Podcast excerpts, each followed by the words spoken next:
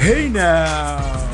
We are getting over, and I am the Silver King, Adam Silverstein, here to lead you through these hard times. That uh, with the NXT Deadline Instant Analysis Edition of your favorite professional wrestling podcast. That's right, Getting Over is back once again, and it is Saturday night, just moments after NXT Deadline. Not only NXT, but WWE's final premium live event of 2022 went off the air. And yes, the Silver King is here, as always, to break down every single thing that went down on the show. Now, given this is an instant analysis edition of the Getting Over Wrestling podcast, we try not to waste any time off the top. So allow me to quickly remind you that this show is all about Defiance. So please head on over to Apple Podcasts and Spotify. Drop those five star ratings for us on Apple. Take a few moments, leave a five star written review as well. Let everyone know why you listen. Tell them why they should subscribe. The ratings reviews, super helpful, super important. Please go ahead and do that for us. Also, please do not forget to follow us on Twitter at Getting Overcast for episode drops, analysis, news, conversations during all premium live events, pay per views, and television shows. And we also post pre and post show polls around those special events that allow you to get your voice heard on the podcast. And we will certainly get to that later in the show.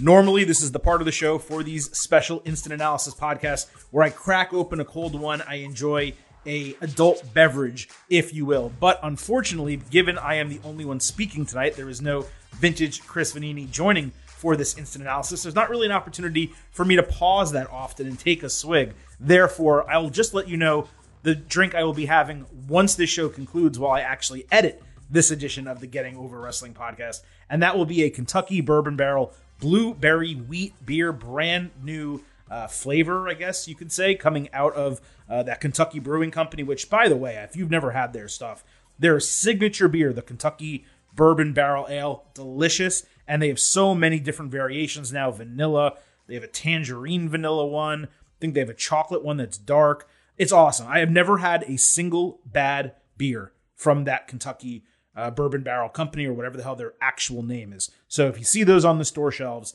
buy them. Don't think twice about it. Anyway, that will be consumed later while I am editing the show, so you'll know if the Silver King makes any mistakes why that happened. But here we are just going to roll right into NXT Deadline. Of course, we gave you the ultimate preview on Thursday. On that episode, we also, of course, talked about AEW on this past Tuesday's episode. We broke down everything that happened this past week in WWE. So be sure listen to those episodes if you happen to miss them previously. But here, of course, we are going to be breaking down NXT Deadline, every single match on the card. We're going to review the matches, we're going to grade them, uh, we're going to give you our predictions going forward for some NXT storylines, and then recap the entire show with a final grade for NXT Deadline. Now, what's the number one topic, I would say, coming out of NXT Deadline really is the Iron Survivor Challenge, which was a signature match, brand new stipulation match that debuted at the show. There were two of them, one for the women, one for the men. And just a quick recap of what the rules are so you understand what I'm talking about as I break it down. So the rules were like this each match was 25 minutes. The most falls won. So it was Iron Man match style. There were five wrestlers, with one wrestler entering every five minutes after the first two, of course, started the match. Points could come via pinfall, submission, or disqualification. And if you lost a fall, you would go into a penalty box for 90 seconds and be unable to compete. So, by the basis of you know the order of the match, it seemed like if you got an opportunity to be in the match earlier, that would give you a greater opportunity to score more falls.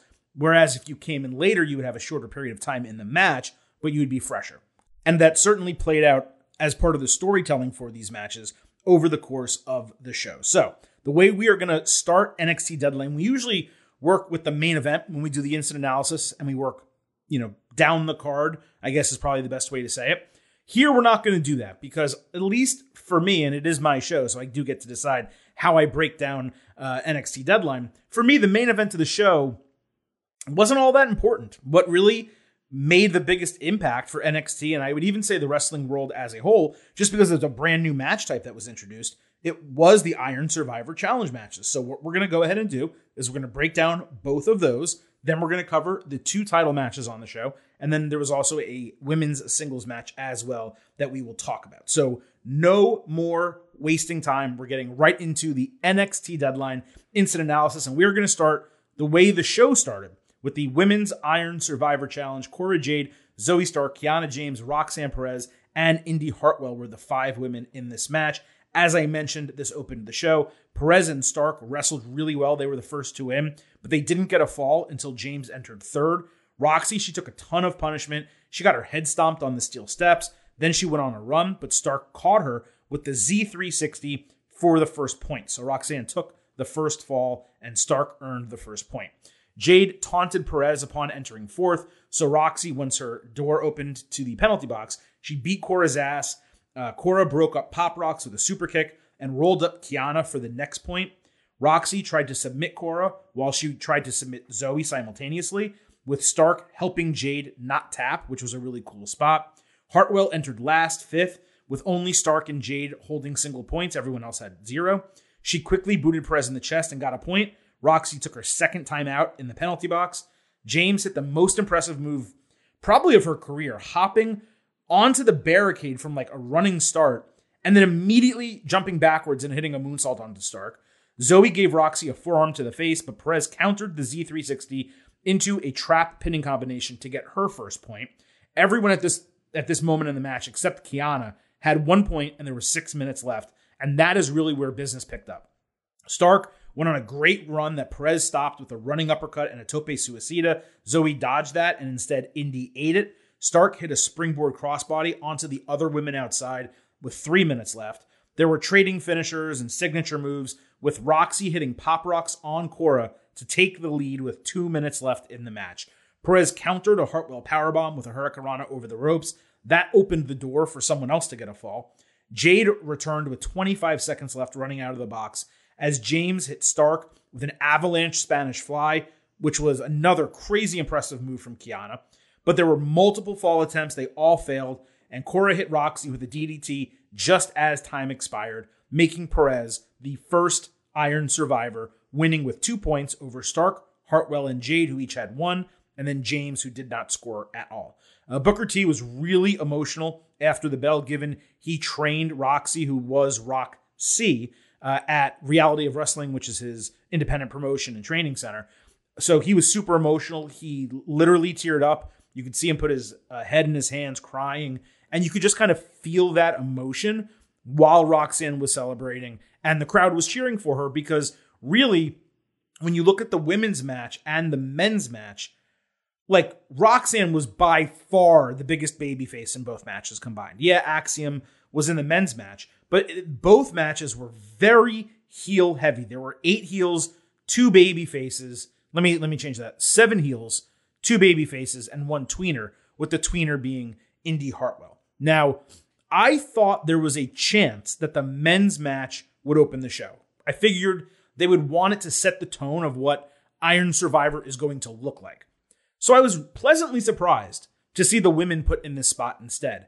And to be the first iteration of the match, it really exceeded my expectations. Now, we're going to discuss the details of the match style, my takeaways on the Iron Survivor Challenge itself. We'll talk about that after the men's match. But as far as the booking goes here, it was clearly the right move to put Roxy over.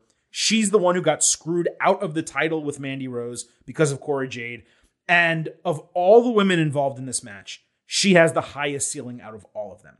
She was also, as I mentioned, the only pure babyface in a match where the winner was going to fight a dominant heel champion. And you really don't necessarily want to give that to a tweener and certainly not another heel. So it made the most sense for Roxy to win. And I do hope that this is the last straw for Indi in NXT and she now gets called up to the main roster. She links with Candice LeRae over on Raw because it just makes the most sense. She doesn't win anything. She lost this. I guess theoretically, given we saw her butt heads with Mandy Rose, you could do something where Roxy doesn't win the title and then Indi becomes number one contender and she's the one who beats Mandy Rose at either uh, Vengeance Day or Stand and Deliver. But at this point, I just I don't think we can wait that long for Mandy Rose to drop the title. So, yeah, I, I just really, I think that Roxy will probably be the one to take the championship off of Mandy Rose. Going back to the match, Zoe was the MVP by a really good margin. When you consider that she was the oldest competitor in this match, and then you know she's only 28, I mean, wow, right? The future is really bright for the women in NXT. And like I said, Stark, she was that like that steel pole in the middle that everything else revolved around. She was the glue that made this match work because of her skill, because of her experience, and just because she worked well with every woman individually and also set them up for success. James, Kiana James, had easily her best match in NXT with two really impressive moves that I already mentioned. Where the hell has this been hiding with her? And and then you remember the gimmick that she has, which I hate because it's so freaking corny and, and it's from the 80s or, or early 90s. And you just say, if they gave her a better gimmick, something she could really chew on, they have someone who is really not getting the recognition or respect that maybe she actually deserves because of the gimmick and because we haven't really seen her do this in the ring before. So it was a big standout moment for Kiana James. All in all, this was quite good. It's not necessarily what I would call a great match, which to me is four stars or better, but it was an extremely strong start to the show and a great job in terms of introducing the Iron Survivor Challenge to a large audience watching it for the first time. So I went 3.75 stars and a B plus for the match. Really no complaints whatsoever, but you know, could it have been better? Sure. If you used you know, uh, Bianca Belair and Rhea Ripley and, and Becky Lynch and all that, then yeah, you're talking about a, you know, four five, four seven five, you know, A plus type of match. Uh, but for the lacking experience here, for them to put on a B plus match, the first time ever that a match concept has been utilized, and to be the first people to ever be in that match, given there were two on the show. I mean, you can't be anything but impressed about what the women did at NXT Deadline. So, with that, let's move to the men's Iron Survivor Challenge. Carmelo Hayes, JD McDonagh, Grayson Waller, Joe Gacy, and Axiom were in this match. McDonagh and Axiom started with JD hitting a great twisting clothesline Liger bomb for a near fall. Melo entered third. No points were scored at that point. Uh, Melo ate a double super kick and then got Uranagi'd onto Axiom during an inverted DDT from JD. And then Melo hit a twisting cutter on JD, who fell onto Axiom, and then Melo covered Axiom for the first point. I know that sounds convoluted, but if you actually watch the sequence, it was absolutely ridiculous. Melo and JD had a minor botch on a Spanish fly, with Melo landing on the side of his head, but he was okay. He was able to continue. Waller came in fourth. He immediately ran into the ring and hit his double rolling cutter, is what it would normally be, but he did one cutter and one DDT. He pinned JD, then he pinned Axiom consecutively, and he got two points, which was a really sick and smart spot. Waller then countered an apron punt kick with a stunner. When the penalty box opened, JD held Axiom by the tights, so he re entered the penalty box, closed the door, drilled McDonagh into the glass, slammed the door on him. Waller then threw Axiom into the plexiglass, backdropped Melo onto the announce table, and screamed at Booker T, Who's in your five now, bitch? Because Booker always talks about his fave five. Axiom caught Waller distracted with a Hurricanrana pinning combination. Then he hit JD with a Canadian destroyer and golden ratio for two straight points. So all of a sudden it was Waller 2, Axiom 2, Melo 1. Gacy entered last. He submitted Axiom right away. Then he caught Melo with his handspring lariat for a second point. JD closed the door on Axiom when he was free to exit. So Axiom climbed atop the box and moonsaulted three guys off of it as Melo exited and locked Waller in a crossface, everyone now had two points except for JD, who had none with five minutes left. Melo broke a submission with Booker's scissors kick. JD caught Melo flying with a headbutt plus Devil inside. Then he did the same thing to Gacy and the same thing to Waller, who was running in from the box. But all of them either got broken or he got pulled off or something like that. And he ended up with zero points despite hitting his finisher three times in succession. JD found himself in the center of the ring. He ate four stereo super kicks because everyone hated him. Gacy Uranagi'd Waller into the steps, but butterfly uh, submission attempts on Melo and Axiom both got broken. Axiom hit a springboard rotating DDT on JD, but Melo caught him with the flying leg drop broken by Waller, who then immediately covered Axiom for the third point with 30 seconds left. And then with those 30 seconds, Melo chased Waller around the ring, trying to catch him as the clock expired, with Waller winning with three points. Melo, Gacy, and Axiom all had two, and JD had none. So, as you can tell based on that breakdown, this was an incredible match. Straight up top tier wrestling, really smart storytelling. Many of the competitors utilized the rules to their advantage and considered the rules when making their decisions. There was a spot in the match where Waller was, I think, in the butterfly with Gacy and he tapped really quickly because he wanted to get into the penalty box so he could come out of the penalty box and get more falls, which was just really, really smart storytelling. And again, a utilization of the rules as part of the match story that you're building and also, you know, telling what these characters all the way they're approaching the match, right? Because who going into this match was the quote unquote smartest person in the room?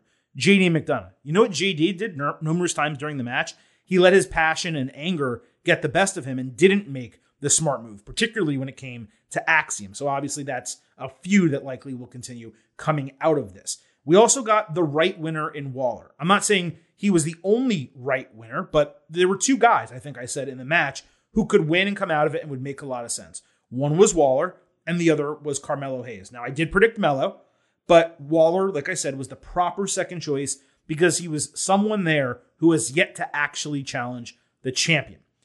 All that praise aside, I will maintain that the finish made Melo look dumb. So Axiom got pinned, he's eliminated. He can't get pinned. So that's understandable. But Melo could have tried pinning JD or Gacy. Instead, he used his final seconds final 30 seconds, chasing Waller around the ring. Now, I saw an argument that some of you tweeted me. Well, he did that because if he didn't, then anyone else he tried to pin, Waller could have just broken the fall like he just did with Axiom. Maybe that's true. Maybe it's not. If it is true, let's say Waller did plan to do that. Well, guess what happens? If Melo is trying to pin someone in the middle of the ring and Waller runs into the ring to try to break it up, Guess who is now in the ring with Melo? The guy he wants, Waller. So he gets an opportunity then to beat him. Instead, chasing him around the ring, just the clock's ticking down. And that's extremely foolish instead of having him come to you and create the opportunity. Now I know it's kayfabe, right? I know we're not judging Melo as if he's an athlete who like made a really dumb decision in the moment. And who knows? Maybe NXT on Tuesday Melo's going to sit there, man, that was stupid. I should have just done this. Very, very possible, right? Maybe he made a boneheaded move in kayfabe. But when we look at it from a reality standpoint, you know, there's no deduction of points. So pinning Waller was irrelevant. Waller did pull JD McDonagh out of the ring, but when Melo got out of the ring, JD was at his feet. All he had to do was throw him back inside, hit his leg drop, and then if Waller came in to try to prevent a fall, then you make an attack on Waller and you try to pin him. So I just thought it would have been better to let Waller break the falls, even in kayfabe.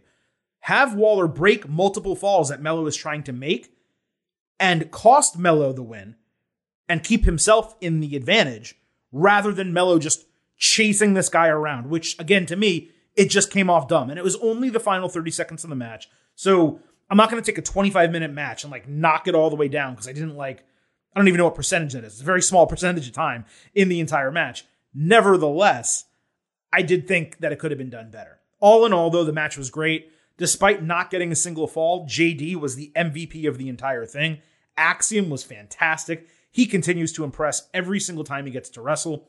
Gacy had the best match of his NXT career. He was very much in the Kiana James role, where someone I was like, ah, I really don't want them in the match. They're not going to do a great job. Ends up really impressing me. Waller was a great shit eating weasel throughout the entire thing, stealing falls, you know, getting people pissed off, especially at the end when he was like really excited to have won, and they there was a camera shot of all the other guys staring at him, just like wanting to kick the shit out of him. Right? It was really really cool. And then the booking of Melo. it was theoretically smart in terms of him getting the first fall, then losing the advantage, evening it up, and then only coming up short in the end. It does seem like it could potentially be the start of a babyface transition for him. And if so, that would make a lot of sense at least to the degree of if someone takes the title off Breakker before Melo gets the opportunity to. When we go into a Bron Breakker Melo feud, if that does happen, you do have to wonder, you know, does it make the most sense for both of them to be baby faces, given, and spoiler alert, we saw what happened with Bron and Apollo Crews later in the show. So we'll have to see if it's a baby face turn, if it's more of a tweener turn, or if it's just he's going to get even more pissed off and become even more of a heel, and maybe he costs Waller the title match, and you know is just still in that role. We'll have to find out. Not exactly sure, obviously. Now, in terms of a grade, I will say this was on the verge of an A plus, and it would have gotten there with a better finish. But I'm still extremely high on it. 4.5 stars and an A. Really, the strategic storytelling for me took this to a higher level beyond being a culmination of spots. And there were a lot of spots in this match, but all of it was done in a way that it made complete sense within the storyline and within the strategy being put forth by numerous competitors in the match. So, again, uh, to wrap up the Iron Survivor challenges, both matches extremely good. I would say the men's match was great. It did cross that threshold. In terms of the stipulation itself, the Iron Survivor stipulation, I do have some thoughts coming out of it. Uh, so, despite it being 25 minutes, both matches actually felt like relative sprints. And it's kind of fair to wonder whether adding five more minutes and letting the five competitors go 15 at the end instead of 10 is perhaps more ideal, especially when you look at the results of the matches and you see the winners only had three points and two points. I'm not saying that someone needs eight points or something like that, but I think it would make sense to have more falls. They didn't get into utilizing the disqualification aspect of the entire thing. Maybe that was part of the rules specifically to prevent people from committing disqualifications. But, you know, it, it, it just felt like with five more minutes, we would have been able to see the the five way portions of this match, obviously for five minutes longer, and we probably would have had more to chew on if they want this match to reach that next level. And Shawn Michaels did talk about it being technical. We'll t- we'll discuss that in a moment. If you really want this to be like a signature technical match in NXT, then you probably need it to go 30 minutes, which is a traditional, you know, the Iron Man match can go 60. There's been 30 minute Iron Man matches it does have that type of traditional match length. And the first change I would make, if given the opportunity, would be to add five minutes and have it go to 30. Now, at first, I thought the penalty box should have been replaced by a point deduction. So instead of you know being 90 seconds where you can't compete, you literally lose a point from your total. And I tweeted that early during the women's match. But as that match went on, what I realized, and this is what some of you uh, listeners, the Getting Overheads, tweeted at me, because some of you agreed, some of you didn't. The anticipation of someone getting out of the box and their ability to run into the ring and break up a fall or steal a fall the way Grayson Waller did, that element absolutely adds to the match. It adds a significant level of excitement. Whereas deducting a point, someone just lays there, they're pissed off, and then they keep fighting. So I was very wrong about that, and I'm certainly willing to admit it. I do think a point deduction system, though, would have made the men's finish more sensible with Melo chasing Waller to steal his point that he just acquired. So in that situation, it would have worked. But yes, overall, for the vast majority of the show, or for, I'm sorry, the vast majority of both matches, I do agree the penalty box concept was necessary and it did add significantly to the excitement, especially later in the matches when the falls became multiple and you had a couple people in the boxes at the same time, especially during the men's match. Now, all the competitors in both matches, they were color coded on the bottom of the screen. So there was a scoreboard on the screen the entire time, which was great. It really helped you keep track of the match. And every single competitor had a different color. You know, someone was green, purple, yellow, whatever the case.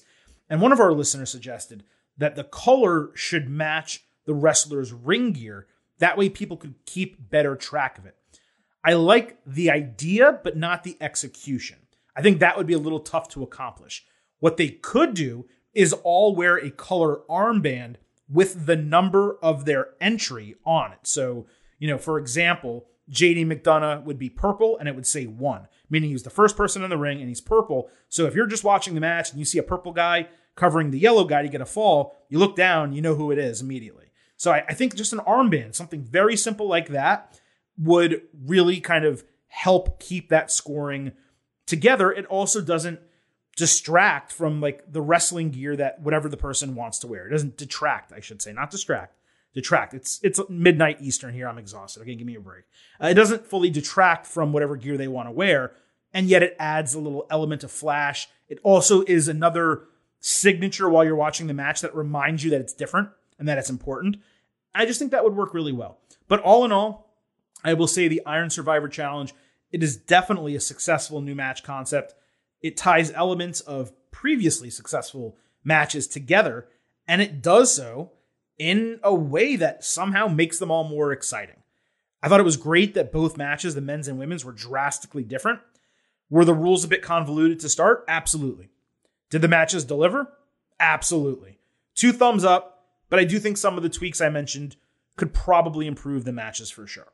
Now, I did listen to Shawn Michaels' post show press conference, and he said on that that the Iron Survivor Challenge winners will have their matches for their respective titles, the men's and women's, on New Year's Evil, which is going to be an NXT TV special, USA Network, on Tuesday, January 10th. Now, clearly, they're going to try to pop a rating for the show. That's a positive.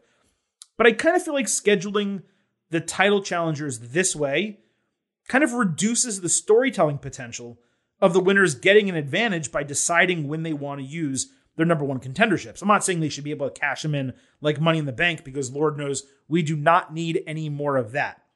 But for, you know, Roxanne Perez to say, well, I want to fight you in Charlotte at NXT Vengeance Day, or for Grayson Waller to say, I want to fight you on TV at New Year's Evil. I don't know why you wouldn't allow them after they went through this ringer, right? Where they, you know, they had to go through five competitors, and Roxanne in particular had to last 25 minutes. And now you say, congrats on being number one contender. You don't even get to choose when you want to use it. I think that's a little odd for them to do it. Maybe Shawn didn't mean to kind of give that away, but it seemed like it was a promotional tactic by them saying that. So I guess they did. Now, given the scheduling, I do expect Roxanne Perez to beat Mandy Rose on TV, and then I do expect Bron to retain the title over Waller. I don't see any way they do two title changes on TV in the same show.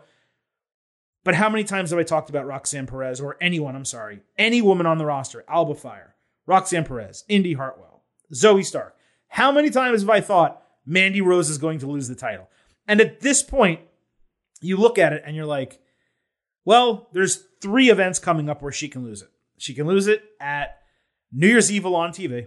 She can lose it at Vengeance Day, which I believe is Saturday, February 4th. That's going to be in Charlotte, the first travel uh, NXT premium live event since Stand and Deliver last year, and just the second since NXT Portland in 2020. So, second in three years pretty crazy. You have her lose it there in front of a crowd that's paying, you know, money. They're buying tickets to see the show. Or you hold it all the way to stand and deliver WrestleMania weekend. I don't think anyone could actually stand her being champion through stand and deliver. And I'm not saying that to be insulting to her. It's just the reign has gone on forever and everyone is exhausted of it. So I do think it has to be New Year's Evil or uh, Vengeance Day. And it just kind of feels like she should be the one to knock off Mandy Rose at this point. Yes, she's young. I wouldn't put the title on her. I would probably have already given it previously to Alba Fyre. And maybe you could let Roxy win it off her, you know, six months down the line or something like that. But yeah, I'm going to go ahead and predict, I guess, if we want to use the terminology, Roxy to beat Mandy Rose at New Year's Evil. That way I can be like 0 and 8 on my Mandy Rose match predictions so be it. Uh, Shawn also noted on this uh, post show press conference that they did make Iron Survivor once they learned War Games was going to the main roster. They wanted a replacement type of special match for this show. And they also wanted to do a more technical match to avoid the weapons that are so heavily featured, not just in War Games, but that were featured in NXT Halloween Havoc back in October. So they wanted to do something different. And because of all that, again, I just think it was really successful. So congratulations to Shawn Michaels, NXT, and really whoever came up with that match concept because I think a lot of people doubted it. A lot of people thought it was way too convoluted myself included. And it completely exceeded my expectations. Super fun matches. And like I said, the men's match was just fantastic. It really was. So let's move to what the actual main event of the show was. That was the NXT Championship Bron Breakker against Apollo Crews. Bron hit a huge tope con hilo with Apollo catching him flying inside with a lifted knee. Then suddenly, Crews started like huffing and puffing. He closed his eyes, he took a deep breath, and then he opened his eyes really wide before like snapping. He hit Bron with a Death Valley driver, three German suplexes, a roll up power bomb, and two deadlift power bombs for a couple near falls. Then he added a perfect frog splash for a false finish. Bron took Apollo out of the air with a spinebuster and hit a flying bulldog plus like an almighty spinebuster. Crews came back, catching Breakker with a deadlift pump power slam for a false finish, which was a great move, but no one in the crowd bought that it might end the match. They screamed at each other and then they brawled twice before Breakker caught Crews clean with a spear to retain the title in 14 minutes. After the bell, Waller caught Breakker celebrating with his rolling cutter and posed with the title. NXT did the thing where, you know, the the little bug shows up on the bottom of the screen. You think it's over, but it's delayed, and you're like, oh, here we go, something's gonna happen. And it was Waller. So you'll soon hear, you know, when we get to the grading portion of the show, that much of this program exceeded my expectations. This did not. Uh, it was a good wrestling match with a couple nice sequences. Not one of Bron's best title defenses. Certainly not one of Apollo's best matches. And then the finish came in that really trite manner that I absolutely loathe, where two competitors square off and then they brawl for 30, 60 seconds, only for a finisher to quickly come.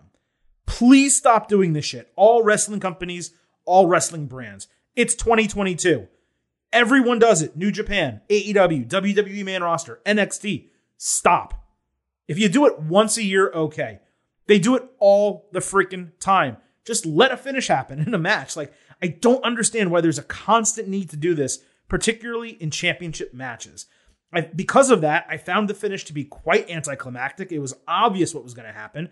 And for Bron to beat Apollo with a single spear after taking all of that punishment, it's like needlessly overbooking this guy. It's it's needlessly making him seem stronger than he needs to be, which we've already proven that he can take so much from you know, JD McDonagh or Gunther or Tommaso Ciampa or Dolph Ziggler. Like he's already done this. Apollo Crews doesn't even really have an established finisher anymore because he's used three or four different ones in his career. I couldn't even pinpoint like what really was the false finish in that match. And guess what? The crowd couldn't either. So I was just disappointed by the entire thing. I'm not saying it was bad. It wasn't bad. I went 3.25 stars and, and a B. Solid match. But I mean, look, the whole deal with Crews snapping that had never been established beforehand. And that's despite him being in a blood feud, literally, with Grayson Waller. If you were ever going to establish this part of his character, you would have done it in that match. Now, they probably did it in the moment to make Apollo like the default heel side, quote unquote, in the match. But it seemed clear that many of the fans, like me, were just tired of Breakker being champion. And I know they wanted the final moment with Waller to end the show, but it was not a good idea to put the men's Iron Survivor Challenge as the penultimate match with the NXT Championship following it. The men's Iron Survivor was the best thing on the show. You could make an argument there was another title match we'll talk about in a moment. Maybe that was the best thing on the show. But the men's Iron Survivor was the most exciting, enthralling, electric match on the entire card. And you put it immediately before your main event, which never could have lived up to it but certainly didn't live up to it based on the booking, the short match time. I mean, this was unfortunate card building, and worst of all, it was easily avoidable, but they didn't avoid it. Uh, Bron winning the title, you know, despite me being tired of him, it was the correct decision. Crews was not built strong enough to replace him as champion after such a long reign that Bron has already had. Waller could theoretically do it because he's like a little shit, but he seems like the final hurdle for Bron before Melo takes the title. So, yeah, for a prediction for Bron, I do expect him to retain at New Year's Evil, and Melo eventually beats him for it. I would assume stand and deliver and not Vengeance Day, but who the hell knows at this point uh, with these men's and women's main titles on NXT. Uh, so let's move to the NXT Tag Team Championship. Pretty deadly against New Day. Now, there was a New Day backstage promo that I missed because it happened at the same time as the Heisman Trophy was announced. So I apologize for that. I also tried to rewind, but like for some reason I couldn't find that exact moment. So I'll listen to it at some point tonight, and if it changes anything, I'll mention it on Thursday's show. I'm sure it was just a promo about them talking about wanting to win the titles, maybe being Triple Crown champion, something like that. Uh, anyway, as far as the match goes, Kofi Kingston flipped out of a toss in the corner, and then he and Elton Prince twerked in the ring with Kofi literally humping the mat. Xavier Woods caught Kit Wilson flying with a shotgun dropkick and then hit a flip up lariat. Kofi then did a huge tope giro into PD outside but they ran him into the post. Woods got the hot tag and did a sliding seated splash on Prince. He did that through the ropes while simultaneously drop kicking Wilson at ringside. Wilson flung himself off of Prince's back for a code breaker on Woods. That was a false finish. When Kingston got involved, PD grabbed the titles. And they did a four way Eddie Guerrero spot, you know, in terms of where uh, he throws the title at someone, pretends to have gotten hit, and then hits the canvas. So they did like a full like round robin. It went from one person to the next. They kept trading the titles. They all did the spot. The referee turns around. He's completely confused. Very, very funny. Uh, further distractions allowed Wilson to pop Woods with the title, and it looked like that would end the match, except 2.9 count, false finish. Crowd went into a frenzy. Kofi prevented spilt milk by pulling Wilson outside the ring and then hitting him with Trouble in Paradise. Then he jumped back inside. Woods hit Snake Eyes on Prince, I believe it was with New Day combining to hit up, up, down, down, and get the win to take the NXT Tag Team Championships in 15 minutes. This made New Day the third WWE Tag Team Triple Crown champions in history, joining only the Revival, now FTR, and the Street Profits, but they are the first team to ever do it by winning the NXT titles last. And Kofi has now won 15 tag team championships in WWE, which is now the most for an individual competitor all time, breaking the record previously held by Booker T. And it was really nice to see them get accolades, given the Usos took their longest reigning tag team champions crown. So you bring them to NXT and you put them over in this way. When you consider all of that, this made a lot of sense. Now, this was a tremendous match. It really only got cooled off by the comedy elements within it. And that's not to say I didn't enjoy the comedy. I mean, the twerking wasn't for me. You just don't need that in a match. But it was also at the very beginning of the match. So it's not like they were going hot and they stopped to twerk, right? Uh, so that I can kind of dismiss.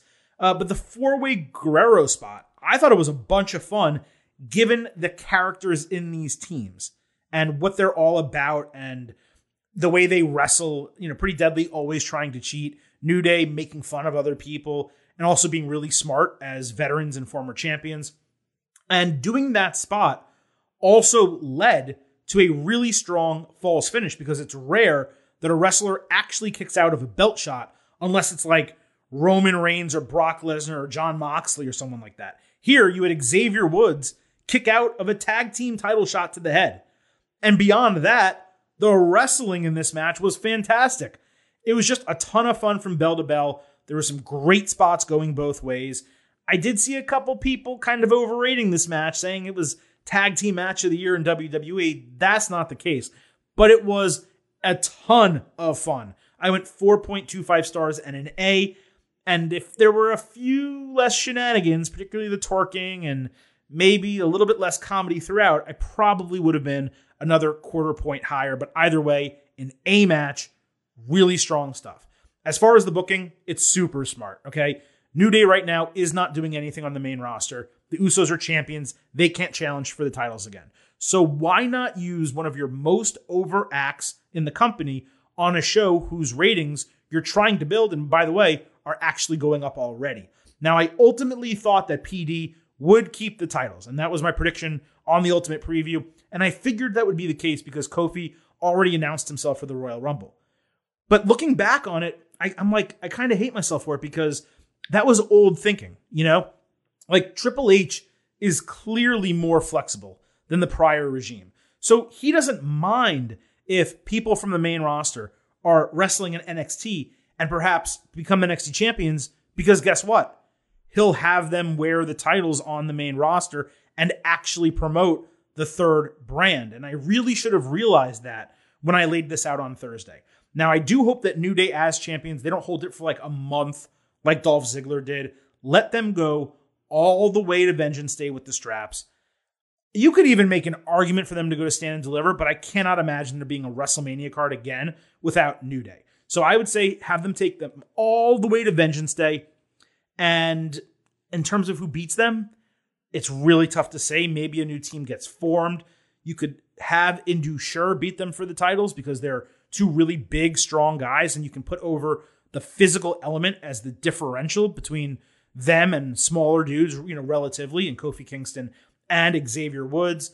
You could put the Creed brothers in that spot. You could do a triple threat where the Creeds pin Sher or pin a third team and take the titles off of New Day. I think there's a lot of different things you could do, but I do hope they delay it all the way out at least until Vengeance Day because I don't want them to have a 30 day reign. It looks like it's bullshit. I'd rather it be a little bit more real. Now, you know, the question is how enthused is New Day to do this, to be an NXT? Are they reluctant to have gone down there? Uh, will they continue showing up on SmackDown? I think they're going to. I don't think they're just going to be relegated to NXT. Now, I'll tell you this I'm going to request on Monday an interview uh, through WWE with Kofi Kingston or Xavier Woods or maybe both. And if they grant it to me, I will definitely ask you, them. I was to say ask you that question. I'm not asking you guys anything. I'll definitely ask them that question. Uh, but if we do get New Day on SmackDown with the tag team titles for NXT, that's a huge positive, and I think that would be a good call if Triple H, Paul Levesque allows that. Before I forget, two more things here. First, Booker T was downright hilarious during this match. Second, Kofi tagged Woods for no reason other than to let Xavier get the fall at the end of the match. And this was clearly purposeful because Woods, when he was in NXT, he nearly got cut. And now he's back a decade later and he's winning a championship. Super cool moment. It was planned, obviously, but it was sweet nonetheless. And then lastly, we had the women's singles match that I mentioned Alba Fyre against Isla Dawn. This was second on the show. Fyre went for a finish early. Dawn recovered and ripped off the middle turnbuckle. Alba later hit a great Escalera cannonball outside and a step off tornado DDT inside. Then she hit a tope suicida and gory bomb outside, plus a swanton bomb inside, and we're ready for the finish. Except when she goes to cover Dawn, she turns her head and sees a referee in the corner convulsing and spitting like black goo out of his mouth. By the time a new referee ran down, she only got a near fall. And then once that happened, that referee and another one went to check on the guy who's convulsing, spitting out black shit. And Isla throws Alba Fyre neck first into the ropes, runs her into the exposed turnbuckle, and hit her like sling blade finisher, which she really needs a better finisher, to get the win in 10 minutes. Now, maybe I missed it, but what seemed to be absent here was an explanation for the referee getting sick. Now, if Dawn had touched him or spit mist in his face or like waved her hand and done some voodoo magic or witchcraft or whatever the case, that would have played better. And maybe I did miss it. So I'm going to go back and watch it because I, I, can't rewatch the entire show twice before I do the instant analysis. But I didn't see anything like that. And if they had added that, then I would have said, oh, okay, so they're really giving her real supernatural stuff, right? Um, but what I will say is the goal here, at least I assume, was for Alba to go out on her back and put Isla over and to do it without her getting pinned clean. And that was accomplished. On top of that, I thought we got a damn good wrestling match too. Slight downgrade for the finish, but I still went 3.25 stars and a B. So we had two matches on the show that were 3.25 stars. We had 4.25A for the uh, tag team championship title change. We had 3.75 stars for the women's Iron Survivor Challenge and 4.5 stars and an A for the men's Iron Survivor Challenge. And I recap all of that for you because the next part of the show, we move into our final grades for NXT Deadline. Now, first, let me give you a refresher on what my pre show grade was, and I'll also share what your pre show grade, uh, you, the Getting Overheads, you guys got an opportunity to vote on our Twitter account at Getting Overcast. So my grade was a flat B. Thought it would be a good show. I was concerned about the match concept for Iron Survivor, and I didn't really think the title match uh, between Bron Breakker and Apollo Crews. I thought it would be a good match, but I didn't think there was a strong story behind it. I wasn't enthused and excited about it. And you listeners seem to agree. Uh, 12% of you came in with an A, 69% with a B, 17% C, 2% D to F, Point wise, that averaged out to 3.4 out of 5. And guess what that is? It's a flat B, just like your boy, the Silver King. Uh, now, before I get to my final grade and your final grade, I did listen, as I noted, to that NXT press conference. Shawn Michaels said that NXT Deadline was the best show NXT has done in a very, very long time. And I was trying to think about whether I agree with him on that. And I'm not sure I would actually go that far. It was probably just as good as Halloween Havoc, slightly different, maybe a little bit better. The main event was definitely weaker. I would have to dive into both shows to see if that's accurate. But NXT has actually been putting on some pretty damn good shows. Like Worlds Collide was good. Many of their TV specials have been very solid to good. Um, I don't know if anything has been great, like as great as an NXT takeover, you know, was what those shows used to be, but they don't miss on their premium live events. Really, WWE doesn't miss on their premium live events. So, do I agree with Shawn that it was the best they've done in a very, very long time? I think that's an exaggeration, but do I think it was a very good show? Absolutely. This was entertaining, under three hours, great action the debut of a new stipulation match that will be around. Maybe they'll tweak it, but it will be around hopefully for a long time to come. And I did think top to bottom, they put on, you know, what you could almost say was a great show. It, was as good as you could possibly ask for and expect without just a deluge of five star matches from start to finish. Now, in terms of final grade, let's start with you all, the getting overheads. I did post an NXT deadline final grade poll yes, on our Twitter account at Getting Overcast. You guys were extremely enthusiastic about this show. 43.8% said it was an A, 43.8% said it was a B, 10.9% said it was a C, and 1.6% D or F. And we know, know it's one thing if you think it's not going to be a good show going in. When you watch a show and you know it's good and someone gives it a DRF, you can throw those out of the window. So, doing some quick math those basically come to a 3.89 rounds up to a 3.9 which is a b plus so you all thought it was a b plus and i gotta say i am right there with you so a 3.9 um, an 89 out of 100 88 89 out of 100 that's where i am for this show. It was extremely strong. Again we had two a matches on the card. We also had two flat b matches and a b plus.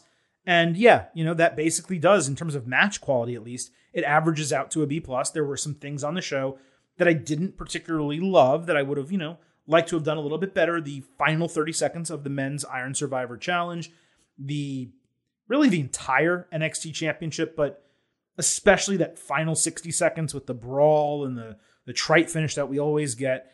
And then when it comes to that women's match, Alba Fyre and Isla Dawn, just a little bit more explanation in terms of like why the referee got sick and, and how exactly that happened. But these are relatively minor nitpicks. I thought the pacing of the show was fantastic. There was the right number of matches, the right amount of time that we got in the ring with everything.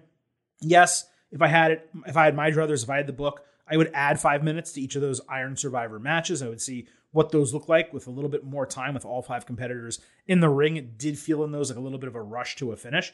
But I mean, these are relative nitpicks, right? Like it was a super entertaining show uh, when you again any pay per view, whether it's AEW, WWE, NXT, it doesn't really matter.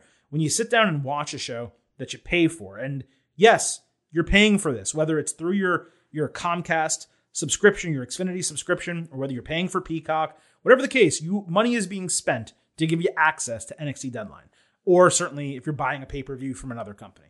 Uh, but when you're spending some level of money and you're spending your time on a Saturday night to sit down and watch a show, you want to be rewarded for it. And so a lot of these grades come down to, hey, did this meet and or exceed my expectations? And in this case, it not only met but also exceeded my expectations. So I'm at that B plus. I think anyone who voted A, I, I don't see anything wrong with that. I respect that as an opinion. Um, I would say probably more of an A minus if you were going to be in that range. But really, again, we're nitpicking here. It's it's a very minor difference between all of these grades. The point is that NXT Deadline was a successful show. There's really no question about that. So the 11% that said it was C, I, I, that I don't get. Maybe you just thought it ended weakly, perhaps with Bron Breakker and Apollo Crews, and I can see that. that that's totally legitimate.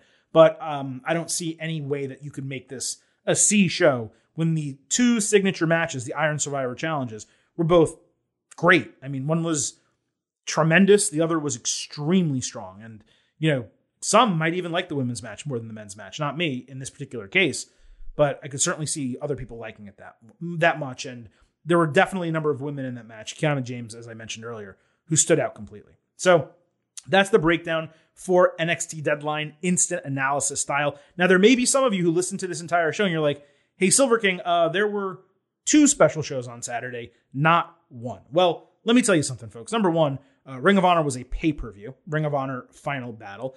Uh, number two, there was very little build to the entire card. And generally, given this is a very, you know, small operation, all things considered, the Silver King only has so much time in his day and life. We are used to doing instant analysis for, you know, NXT shows, uh, WWE shows, and of course, AEW shows. We do not normally do it for Ring of Honor. But what I do promise to do is I will make sure I get an opportunity to watch Final Battle and I will break down any key matches on the show that I find necessary this coming Thursday on our next NXT and AEW edition of the podcast. I did hear that the uh, FTR Briscoes dog collar match for the ROH uh, Tag Team Championships, I heard it was a banger, one of the best matches of the year, apparently, and one of the best tag team matches of the year. They've already had two other matches, both of which were fantastic. So it doesn't really surprise me that this would potentially be up there, but obviously I need to see it myself before I put it in that type of category. Uh, but I will do my best to see as much of uh, Ring of Honor Final Battle as I can. Chances are I'll, I'll watch the entire thing, but I'm only going to do deep dives or reviews for um, the matches that actually matter. We will cover all of that on Thursday's AEW NXT show. But between now and then, the Getting Over Wrestling podcast, it returns on Tuesday for your latest WWE episode, breaking down everything that went down already on SmackDown and will go down this coming Monday on Raw. So be sure not to miss that coming this Tuesday to your ear holes via the Getting Over Wrestling podcast. So on the way out from this NXT Deadline Instant Analysis, let, let me throw a couple of reminders your way. Let me first begin by bringing to your attention that the Getting Over Wrestling podcast so please do not forget to head on over to Apple Podcasts and Spotify. Drop those five star ratings on Apple. Take a little time, leave a five star written review. Let everyone know how much you love the show. Tell them why they should subscribe. And hey, maybe mention these incident analysis podcasts as one of your favorite things about getting over. Also, please do not forget to follow us on Twitter at Getting Overcast. You get opportunities to participate in these polls. Send us tweets and DMs that we will read on the show. I know I didn't get an opportunity to do it today, as I already mentioned multiple times. It's a one man operation, it's an instant analysis late on my own uh, Saturday night. I wanted to get it out for you as quick as possible. If there are any tweets or DMs that you guys send through, I'll make sure to read them on Thursday's show if they're applicable. Um, but if not, please know that they were read. I responded to a few of you best I could, uh, but you certainly are not being ignored. And anyone who wants to send in uh, tweets, DMs, questions, comments, whatever the case, for next week's shows, WWE, NXT, AEW, please feel free. I will do my best to get them on the air. But in addition to sending us that stuff, participating in the polls every single time we drop a new episode, we do it first on Twitter. We let that audience know. And we also tweet about uh, wrestling news all. So again, follow us on Twitter at Getting Overcast. And that is it for the Silver King this evening. Thank you all once again for joining the latest instant analysis edition of the Getting Over Wrestling podcast. At this point, it is time for me to sign off and leave you with just three final words. Bye for now.